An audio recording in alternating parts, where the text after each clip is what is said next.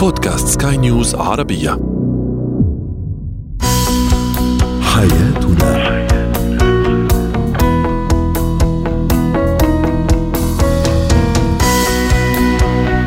مستمعينا الكرام أهلا بكم إلى برنامج حياتنا برنامجكم اليومي الذي يعنى بشؤون الأسرة وباقي الشؤون الحياتية الأخرى والذي يمكنكم الاستماع اليه عبر منصة البودكاست لسكاي نيوز عربية. معي أنا طيبة حميد.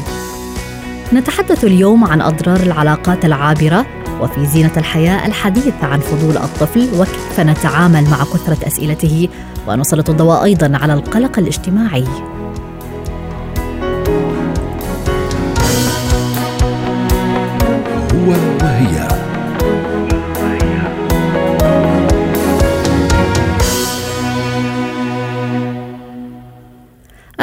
العلاقات العابره قد تحمل العديد من المخاطر التي تهدد مشاعر الطرفين. هذه العلاقات قد تكون شائعة بين الشباب وقد يتعرض لها البعض أيضا في مرحلة المراهقة وقد ينخدع البعض الآخر ولا يستطيع التمييز بين الارتباط الحقيقي والعابر. فما هي أضرار هذه العلاقات وكيف نحمي أنفسنا منها؟ هذا ما تحدثنا به الاستشارية النفسية والأسرية الدكتورة شيرين درديري. أهلا بك دكتورة شيرين. البعض يفسر العلاقات العابرة بتلك التي تبدأ وتنتهي بسرعة. دعينا في البداية نعطي تعريف لمعنى هذه العلاقات العابرة. آه، دعيني في البداية أرحب بك وأرحب بالسادة المستمعين على راديو سكاي نيوز عربي أهلا بك. آه، هناك تعريف يجب أن نختصره في العلاقات الع- العابرة حتى نسهل وصول المعنى للسادة المستمعين وهو تعريف النضج. يعني هل هذه العلاقات وصلت لمرحلة النضج على أن تكون آه، آه، علاقة دائمة في حياتنا مستمرة أم هي علاقة وقتية سرعان ما تتبخر مع آه، أول اختلاف يتضح بين الطرفين؟ دعيني ألقي الضوء على مصطلح هام في مجال العلاقات العابرة وهو المصطلح الذي يفرضه علينا الواقع التكنولوجي وواقع التواصل الاجتماعي وواقع ال social media ال- الذي يطفو على السطح في هذه ال- آه، في هذا العصر الذي نعيشه وهو الحب الإلكتروني أو تحديدا الحب الاصطناعي. نعم. وهو الذي تقع فريسته كثير من الشباب والشابات وخصوصا آه، في فترات المراهقة آه، والذي آه، والذي ينتج عن نتاج ربما من ال- ال- الرغبة في التجربة ربما أنهم يروا نسيج من المسلسلات وقصص الحب ال- الذين يريدوا أن يكونوا أبطالها. فيقع فريس لهذا الحب الإلكتروني الغير حقيقي والذي آه، آه، أركز في هذا الصدد عن الفرق بين الفرق بين شقين في العلاقات العابرة وهو الفرق بين الحب الحقيقي والإعجاب. صحيح. فالإعجاب هو نز- نزوة عابرة يختلف آه، آه، باختلاف كبير عن الحب الحقيقي الذي يكون أكثر توازنا وأكثر آه، استمرارا وربما يعني يثمر عن علاقة ناجحة تنتهي بالزواج بين الطرفين. طيب يعني آه، دكتورة شيرين إذا ما تحدثنا عن الأشخاص المعرضين أكثر لهذه العلاقات العابرة هل نستطيع أن نعتبر من آه، من خرج من علاقة أو من انفصال هم الأكثر عرضة لهذه العلاقات؟ آه، نعم طبعا لأننا نكون في هذه الحالة في مرحلة الفراغ العاطفي فليس الشخص الذي آه، آه، نكون على على العلاقة به هذا الشخص الذي نتمناه بل الشخص الذي يملأ الفراغ بعد علاقة انفصال آه، فاشلة أو تجربة عاطفية فاشلة. وبهذا تكون هذه العلاقة غير حقيقية لاختلاف ال- ال- المصدر أو الدواعي لها الفراغ العاطفي من الأسباب الهامة التي آه، تجعل الشخص يرغب في التواصل مع أشخاص آخرين. نعم. بدافع ملء فراغه العاطفي. ولكن دون آه، حقي- حقيقة حقيقة واستمرارية في هذه العلاقة. فيجب أن ي- ي- يفرق الجميع بين العلاقة الحقيقية وبين الإعجاب الطارئ بشخص. الذي ما- ما مجرد بزوغ أي اختلاف بين الشخصين في حالة الإعجاب هو يكون الاختبار المحدد نعم. للعلاقة الحقيقية من العلاقة العابرة. فإذا ما ظهرت الاختلافات يعني يحدث الانبهار في البداية.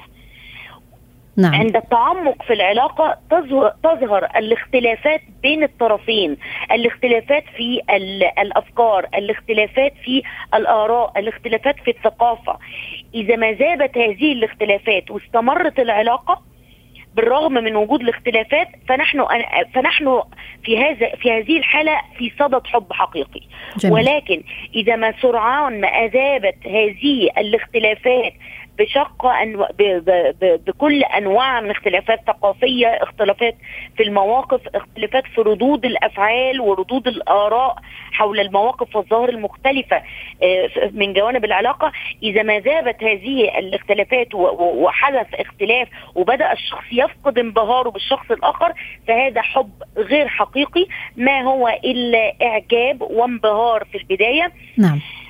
دكتورة شيرين دعينا نتحدث قليلا أيضا عن أضرار هذه العلاقات العابرة باختصار. دعيني باختصار أركز عن أضرار هذه العلاقات العابرة على العلاقات فيما بعدها. فغالبا الشخص يقارن في العلاقات الحقيقية التي آه، آه، ربما لا تحوي نفس الانبهار في العلاقات العابرة إلى المقارنة بين العلاقتين.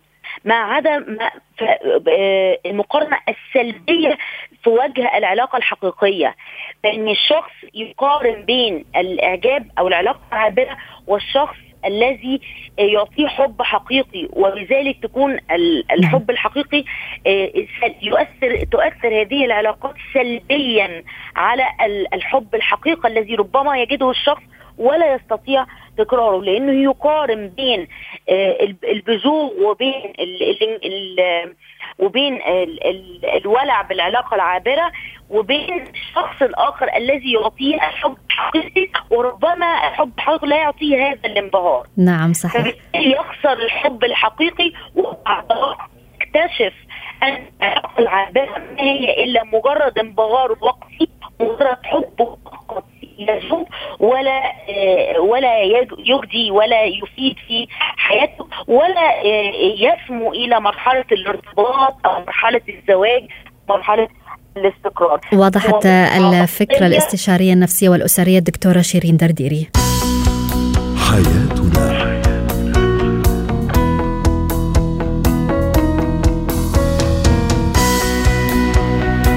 مستمعينا الكرام أهلا بكم إلى برنامج حياتنا برنامجكم اليومي الذي يعنى بشؤون الأسرة وباقي الشؤون الحياتية الأخرى والذي يمكنكم الاستماع إليه عبر منصة البودكاست سكاي نيوز عربيه معي أنا طيبة حميد.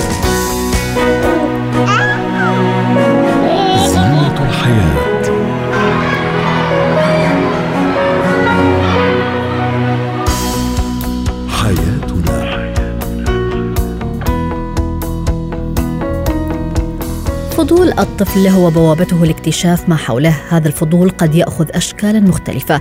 فأما أن يأخذ شكل مثلا تخريب الأشياء بدافع حب الاستطلاع أو يكون بشكل طرح الكثير من الأسئلة على الوالدين بهدف الحصول على إجابات لما يحيرهم في هذا العالم الكبير. الأمر الذي قد يزعج الوالدين أو يجعلهم في حيرة من أمرهم في كيفية التعامل مع فضول الطفل. انطلاقا من هنا طرحنا السؤال التالي على مواقع التواصل الاجتماعي لسكاي نيوز عربية فيسبوك تويتر وإنستغرام. كيف تتعاملون مع فضول الطفل وأسئلته؟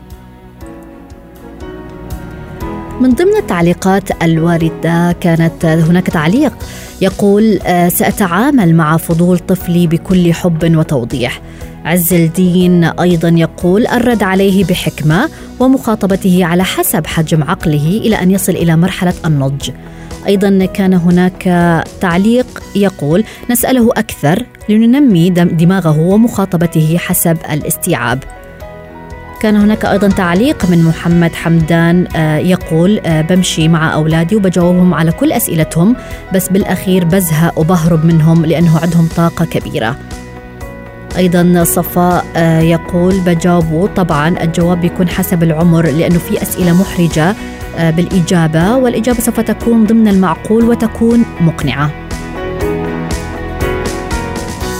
إذا لمناقشة هذا الموضوع تنضم لنا الخبيرة التربوية داليا قنديل أهلا بك يا أستاذة داليا يعني آه، التعليقات تباينت بالفعل بين من يؤيد التحاور مع الطفل وبين من يقول إنه قد يشعر بالملل وقد يهرب من هذا الموضوع. في البداية ما السبب وراء فضول الطفل وهل جميع الأطفال فضوليين بنفس القدر؟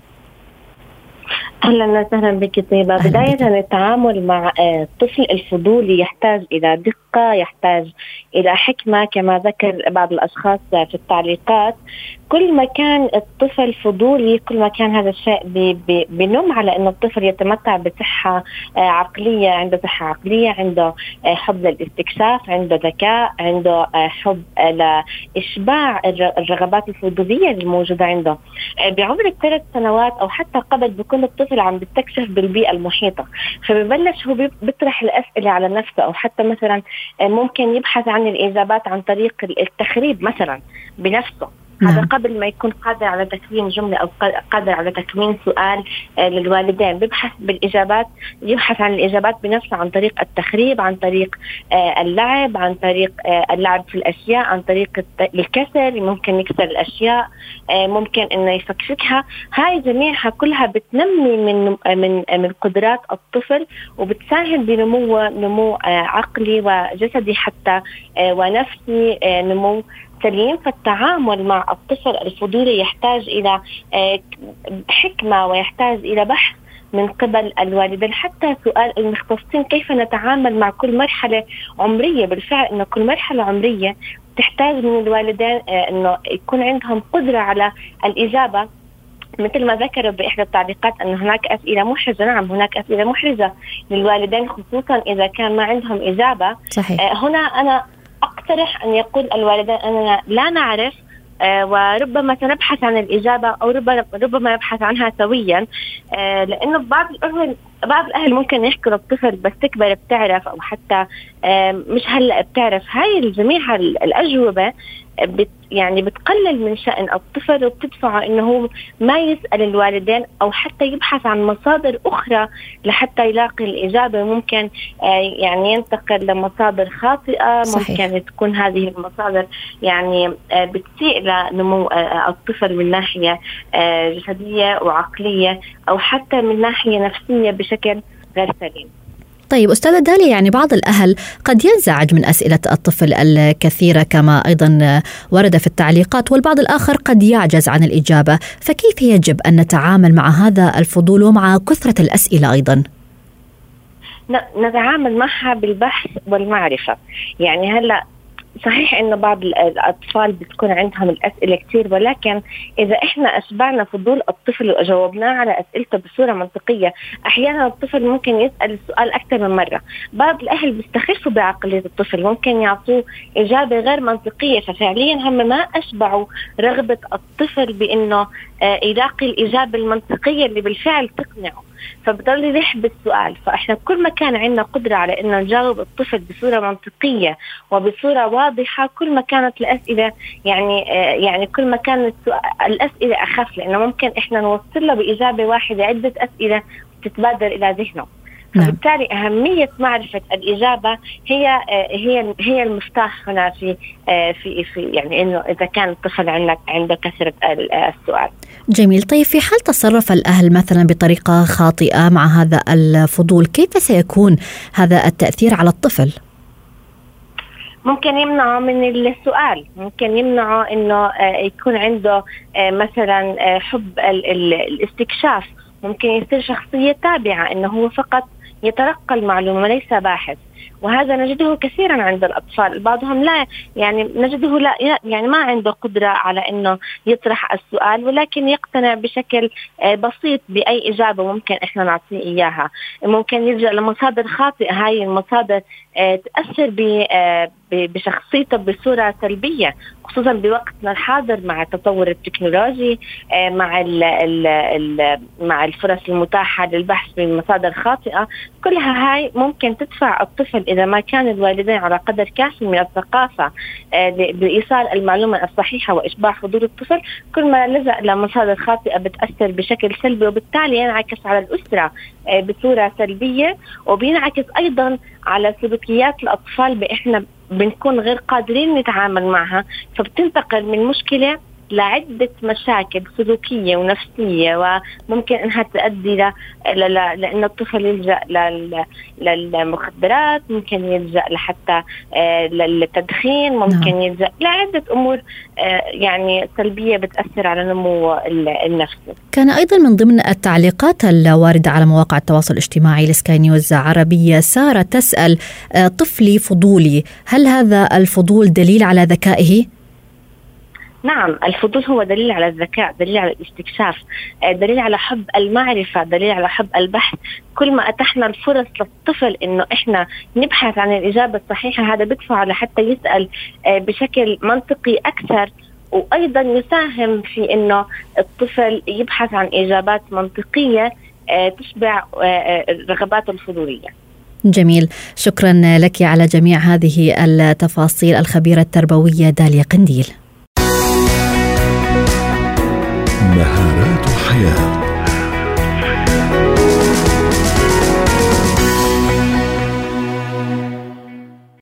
يشعر البعض بالغضب وعدم الارتياح عند التعرض لأي موقف اجتماعي كالتحدث مثلا مع الغرباء أو الذهاب إلى العمل أو حتى عند تناول الطعام أمام الآخرين أو عند بداية الحديث مع أي شخص. نتحدث هنا عن الرهاب الاجتماعي أو كما يعرفه البعض بالقلق الاجتماعي. فما هو هذا الرهاب وكيف نتخلص منه؟ هذا ما تحدثنا به مدربة مهارات الحياة نور هشام. أهلا بك أستاذة نور. من يتعرض لهذا الرهاب الاجتماعي قد يعاني من ضغط عصبي أكبر من قدرته على السيطرة عليه وقد يدفعه أيضا لتجنب التواصل مع الآخرين، هل هذا صحيح؟ آه مرحبا أستاذة طيبة واهلا بالمستمعين. بأكد على كلامك فعلا الرهاب الاجتماعي أو القلق الاجتماعي اللي معروف بين الأشخاص أو بين الناس اللي هو السوشيال فوبيا مثل ما حضرتك قلتي هو نوع من الانزعاج العاطفي أو الخوف أو القلق اللي بيكون مبالغ فيه بشكل مفرط وغير منطقي آه لا يقتصر فقط على على التعرض لمواقف اجتماعية بل حتى مجرد أنك تفكر انك قد تتعرض لهذا الموقف ممكن يؤدي إلى هذا الخوف أو القلق آه المفرط. طبعا من الطبيعي في بعض الأحيان آه بعض الأشخاص منا يشعر في نوع من خلينا نقول الخوف أو القلق قبل ما يكون في عنده تقديم آه، مثلا أمر معين أو حديث أمام جمهور هذا أمر طبيعي ولكن الوصول بهذا الخوف إلى شكل مبالغ فيه غير طبيعي يؤثر على أنشطة الحياة الحياة الأخرى هون بتبدأ عندنا المشكلة واللي يجب إن نتعامل معها يعني ما هي أبرز المواقف التي قد تسبب للشخص هذا الرهاب؟ البعض يقول عند التحدث مع الغرباء، البعض الآخر يقول مثلا عند تناول الطعام حتى أمام الآخرين. صحيح. يعني المواقف اللي هي المفروض تكون طبيعية هي اللي عادة بتأثر على أو الأشخاص اللي عندهم رهاب ممكن أنهم يشعروا بالقلق منها.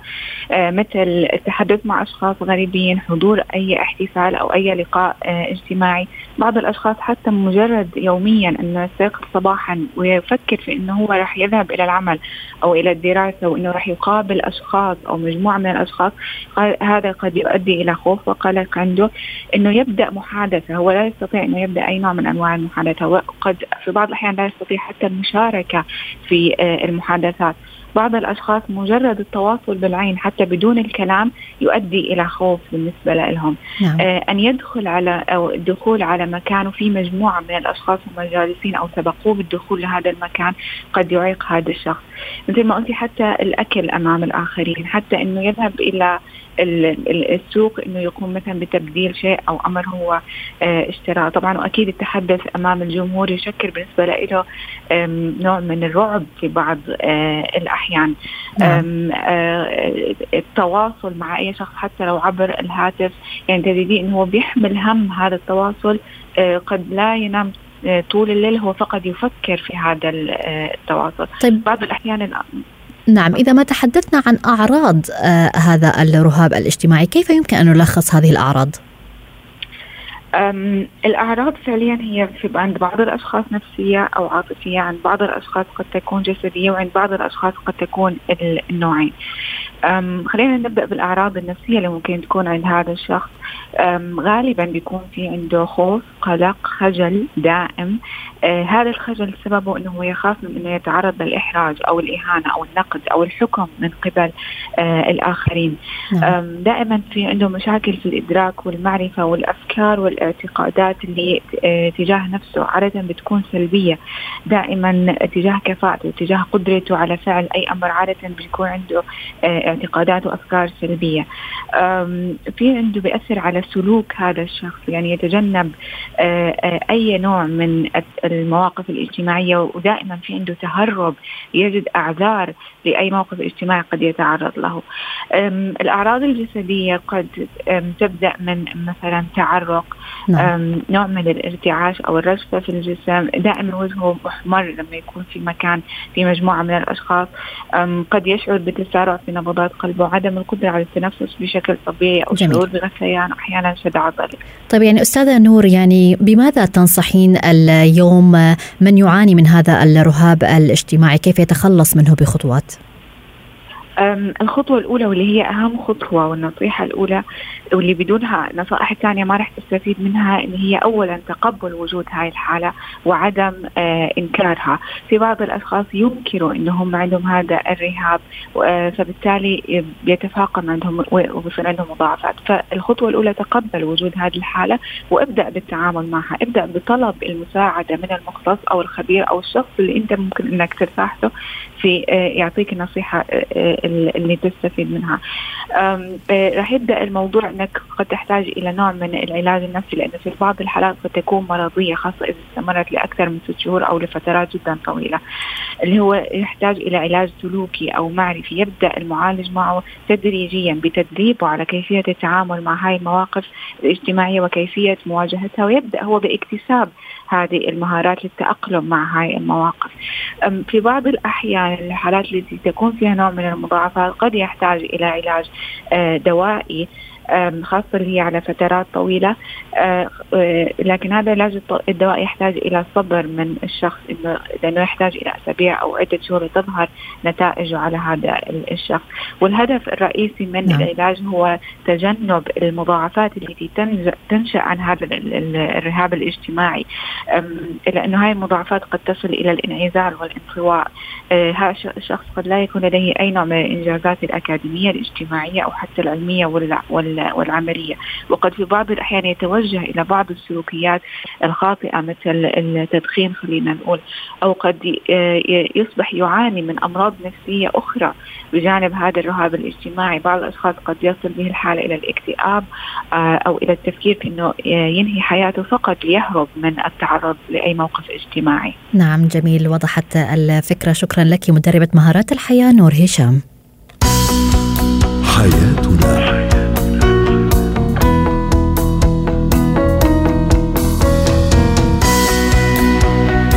هنا نأتي وإياكم مستمعينا الكرام إلى ختام برنامج حياتنا غدا مواضيع مختلفة.